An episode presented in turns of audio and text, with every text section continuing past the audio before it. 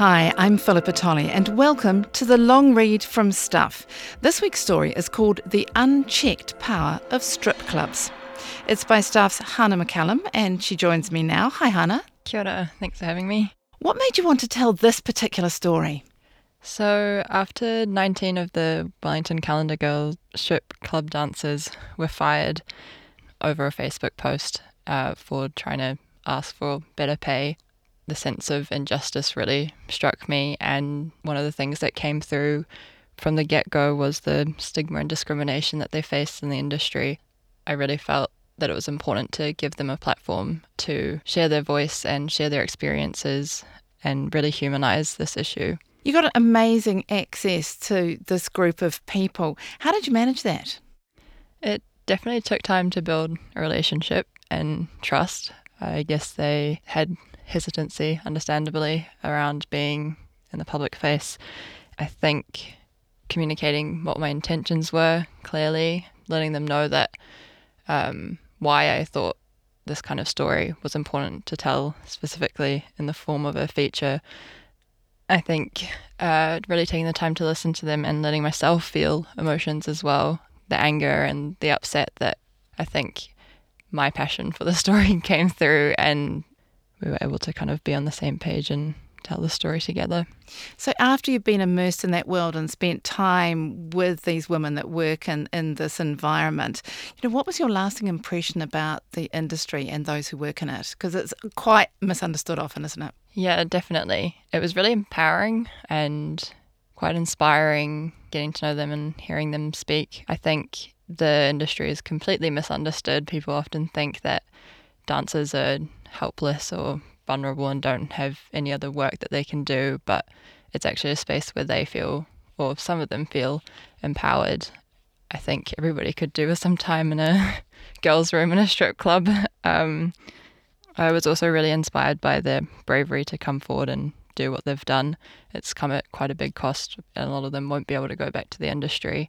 But hopefully, what they've done will leave a lasting impact and conditions in their work will improve. Thanks, Hannah. Now, here's Imogen Wells reading Hannah's story.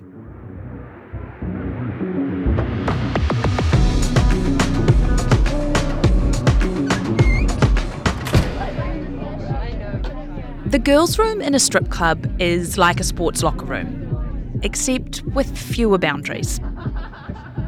If someone feels self conscious or uncomfortable, at least five dancers will scream across the room and gas them up, telling them they're a badass bitch or that they look hot.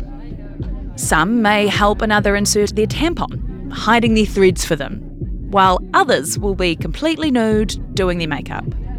Conversations about their sex life or laughing about what customers have done or said fill the room as women and gender diverse people from all walks of life gather to get ready for the night.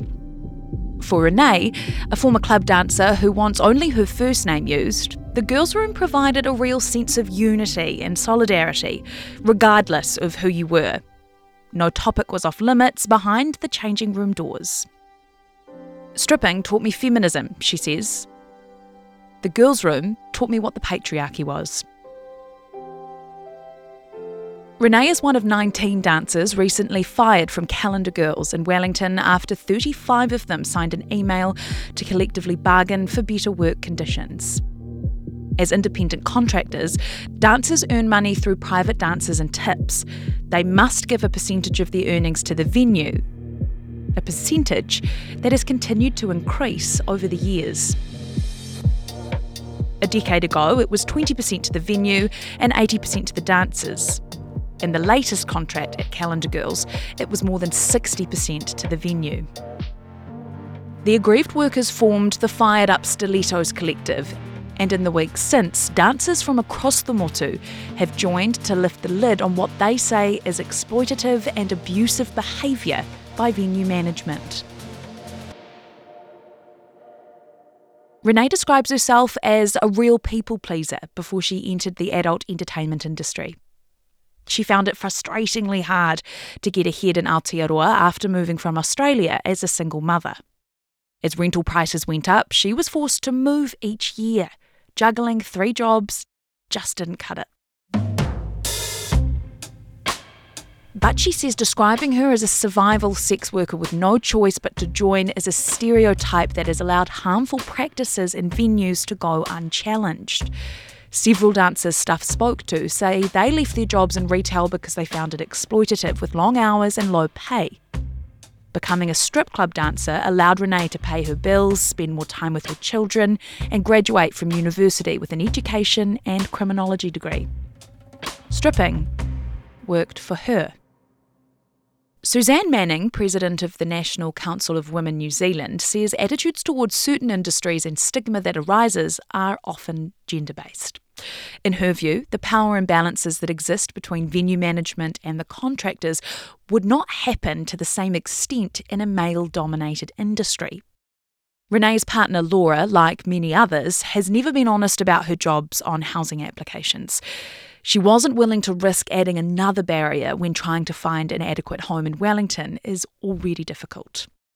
She says it's a defence mechanism. It's the conditions of being previously perceived as less than, not because of who you are as a worker, but because of how people feel about what you do. These are the conditions of just being tolerated in society, she says. As a queer person, joining the movement was like coming out of the closet for the second time. Laura, who also wants only her first name used, says it was empowering when she came out as a lesbian.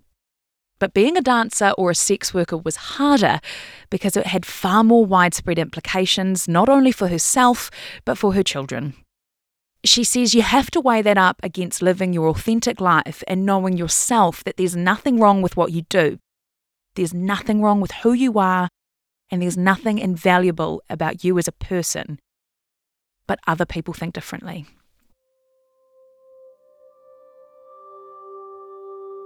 Dr. Lindsay Armstrong, a senior criminology lecturer at Victoria University of Wellington, says stigma has widespread effects across the sex work industry, including access to banking and health services and being silenced about their experiences.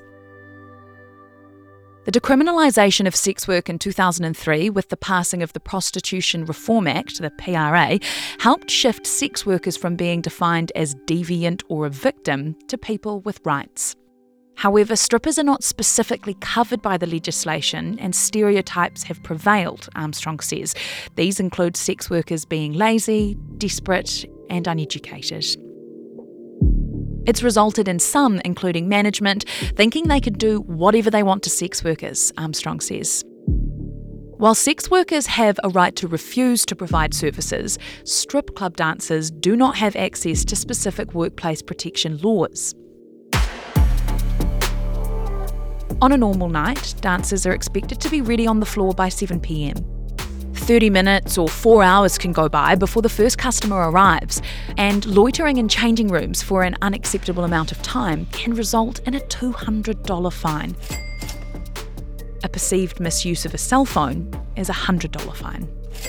Much of the shift is about expending energy at the right time to not burn out too early, keeping an eye on both the floor and on the stage to not miss your cue, because that would be a $250 fine. Performing can be the best part for some on the job, dancing in lingerie that makes them feel good and to music they choose. At least, it was the case when Renee started. But now, management would put on set playlists that can include problematic, misogynistic songs and controls when they take their lingerie off. If they don't do it at the right time, they get another $250 fine. This is outlined in the 2023 contract, which has been seen by Stuff. When Renee joined the industry seven years ago, a customer crossing her boundaries and making her feel uncomfortable was enough to have a person kicked out and banned from the premises. Dancers now have to warn each other of dodgy patrons quietly to avoid risking walking out on a customer who has behaved inappropriately, $500 fine, or being deemed rude to customers by management, $500 fine plus forfeiture of 50% of your tips. In one instance, Renee watched a fellow dancer get fired and screamed at by management in front of everyone after she warned a newer stripper of a returning customer who had several rape allegations against him, including by the dancer. In a statement, Calendar Girls did not respond directly to the allegations, but said it took the safety of staff very seriously. Allegations of inappropriate behaviour were investigated and lifetime bans from all premises imposed when necessary, it said. We take pride in the services that we provide our guests and the way in which we treat our staff and contractors. Prepare for an unfiltered journey through the harsh realities of infertility. My name's Nadine Higgins. I'm a broadcaster, a journalist, and I've been trying to make a baby with my husband. That's me. I'm Dan, and we reckon infertility is lonely enough without making it a dirty little secret.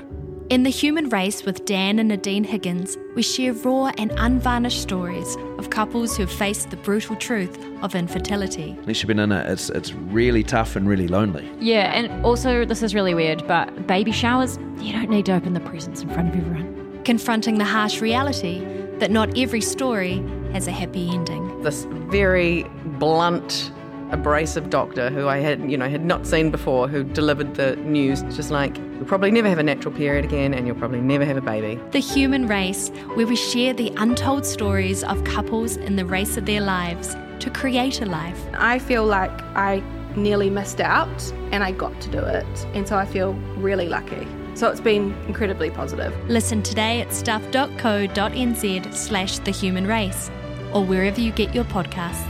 The Human Race is proudly brought to you by Elevate.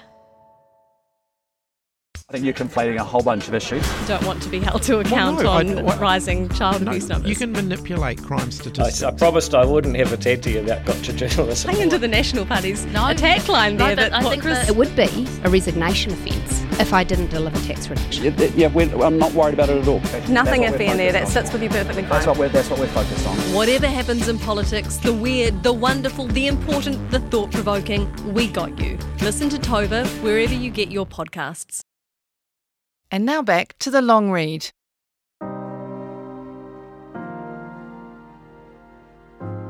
Employment lawyer Jack Rainbow says there's a big difference between contractors and employees. The latter having a lot more entitlements, such as annual and sick leave, and the ability to raise personal grievances with their employer. The employment law regime as a whole doesn't provide any protection to contractors, he says. The rationale is that contractors are usually a more transient workforce with more flexibility in terms of how, when, and where they work. Contractors can take a case to the employment court if they believe they've been treated as employees without the entitlements of an employee, like the recent case with Uber drivers. However, every challenge is based on individual circumstances, Rainbow says. Just because it happened or didn't happen for a dancer in the past doesn't mean it won't happen for a dancer in the future. In 2018, an ERA ruling determined that a former Christchurch stripper who claimed they were unjustifiably dismissed was a contractor, not an employee. The complaint exposed a strict set of rules and an extensive fine system for breaches. Jack Rainbow says the line between which category you fall into is not always easily defined, so that adds a layer of complexity for everyone involved. A spokesperson for Workplace Relations and Safety Minister Michael Wood says contractor reform has been placed on hold until the outcome of the Uber case appeal is known. Rainbow says public consultation is a good chance to clarify what contractor rights could look like, including considering a third classification for people who fall between contractors and employees to provide more protection. It was previously proposed by the Ministry of Business, Innovation and Employment in its Better Protections for Contractors discussion paper in 2019. Green MP Jan Logie says finding strip club dancers raises significant concerns for their safety. She invited dancers and sex workers to speak at Parliament about the conditions on the ground for independent contractors and was disturbed by what she heard of the unchecked power of the venues. Logie says they're acting as if there's no consequences and nobody's watching. And if the dancers raise concerns, then they move them on. Armstrong says stigma and stereotypes around the sex work industry extended to access to justice for survivors of sexual violence, which was already a significant issue, irrespective of people's jobs. When people believe sex workers are selling their bodies, it has an impact on how experiences of sexual assault are responded to. Julia, not her real name, a member of the Fired Up Stilettos collective, believes her right to a fair trial was taken from her after she was sexually assaulted by a man while working at a Dunedin strip club in 2019. Working as a contractor at Stiletto's Review Bar helped manage her ADHD, and performing as a dancer complemented her degree in arts, film media, and theatre. It is every stripper's worst fear to be assaulted, she says. And it happened to me. That man laughed at my face as I was screaming for him to get off me. He had no remorse. He did not care about me at all. He didn't see a human, he just saw an object, a body. Julia blames the club for having only one security guard on duty. The bouncer eventually heard her screaming and intervened. Stiletto's review bar did not respond to requests for comment. In the Dunedin District Court, the man's counsel, John Monroe, said there's a degree of consent to touching in that environment. The sentencing trial was somehow more traumatising than the actual assault, Julia says. The man was convicted of indecent assault, given a first strike warning, and sentenced to six weeks community detention, six months supervision, and ordered to pay Julia $2,000. She said she was urged to allow the man to plead to a lesser charge. She says she was told the jury would take one look at my line of work and think I'm unworthy of justice because I'm a stripper, and they would side with him. Julia was diagnosed with post traumatic stress disorder, or PTSD, left her job, was on a benefit, and eventually moved to Auckland. My life was ruined because of that man, and I will never be the person I was before he entered my life, she says. Her time as a dancer ended after she worked two separate stints at Auckland's Showgirls, a club notorious among dancers and known for its strict fines. She took a $200 hit when she didn't turn up to a shift because she was experiencing a PTSD episode from the assault. Showgirls did not respond to requests for comment. Julia says they profited off my trauma. That was the last straw for me. She spoke at Parliament earlier this month and says it was empowering to be part of the movement and a collective of strippers. Julia remains hopeful she can return to the industry, saying, I have faith it can return to what the stripping industry is meant to be autonomous, independent, and self sovereignty. I crave that, and I need that, and I miss that. Renee thought it was a joke when she was first fired from Calendar Girls in Wellington. Reading through the list of those who were also sacked, she notes many are experienced and long standing dancers. To me, it was very calculated to leave the most vulnerable group possible, she says. Anger, grief, and fear filled Renee and Laura's lounge when they invited the other fired dancers for a meeting. It wasn't the girls' room, but they shared Kai, and once again, they got together. Speaking with Logie was a contrast to what management had told the dancers for so long that nobody would care if they spoke up. Renee told the group the issue wasn't just about their group, but to end the coercion faced by sex workers across the country. She believes it was the first step to breaking the cycle of abuse. Logie says it was becoming increasingly apparent that a legislative solution is the way forward, but what exactly is unclear. In a petition submitted after the Parliament meeting, the group requested the right to bargain collectively while maintaining an independent contract status, outlawing all fines and bonds between employers and contractors, and establishing a nationwide mandatory maximum of 20% that an employer can take from a contractor's profits. At one of the fired up Stilettos protests in Wellington's Te Aro Park, Emma, which isn't her real name, quietly sat in a corner, nervously eating a bag of popcorn as she watched her friends display strength, courage, and grace on poles set up outside Calendar Girls. Her time as a strip club dancer ended years ago, but she's still haunted by the management. She says she was a victim to horrible, wacko psychological games and it took her time after quitting to realise she did not have to present herself in a way that was most marketable and profitable. Even choosing to buy normal underwear and bras felt strange. The extent of the abuse of being yelled at, name called, fat shamed and gaslit, targeted individually as a way to divide and conquer the dancers only became clear after leaving, Emma says. But despite the divisive management, she recalls moments where she would quietly ignore her customer for a moment to admire the strength and grace of another dancer on stage. Seeing them take the opportunity to start a movement is unimaginably vindicating and healing, she says. She could see her old manager from across the road, but through crowds of public support. It's been crazy to realise that this experience that I had wasn't just a personal failing or a moral failing, like the manipulation of calendar girls made it out to be.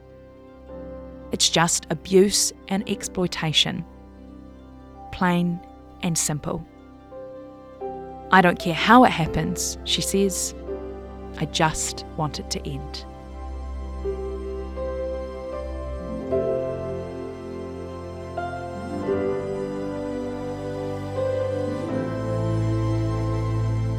That was The Unchecked Power of Strip Clubs on the long read from Stuff, written by Hannah McCullum, read by Imogen Wells, and produced by Jono Williams. This episode was edited by Connor Scott. If you listen via our website, you can hear this story and more like it on the Long Read podcast, available on all the usual platforms. If you liked what you heard, please do give us a five star rating and review. It really helps other listeners find us.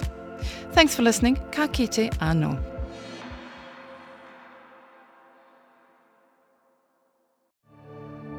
If you like this podcast, please support our work.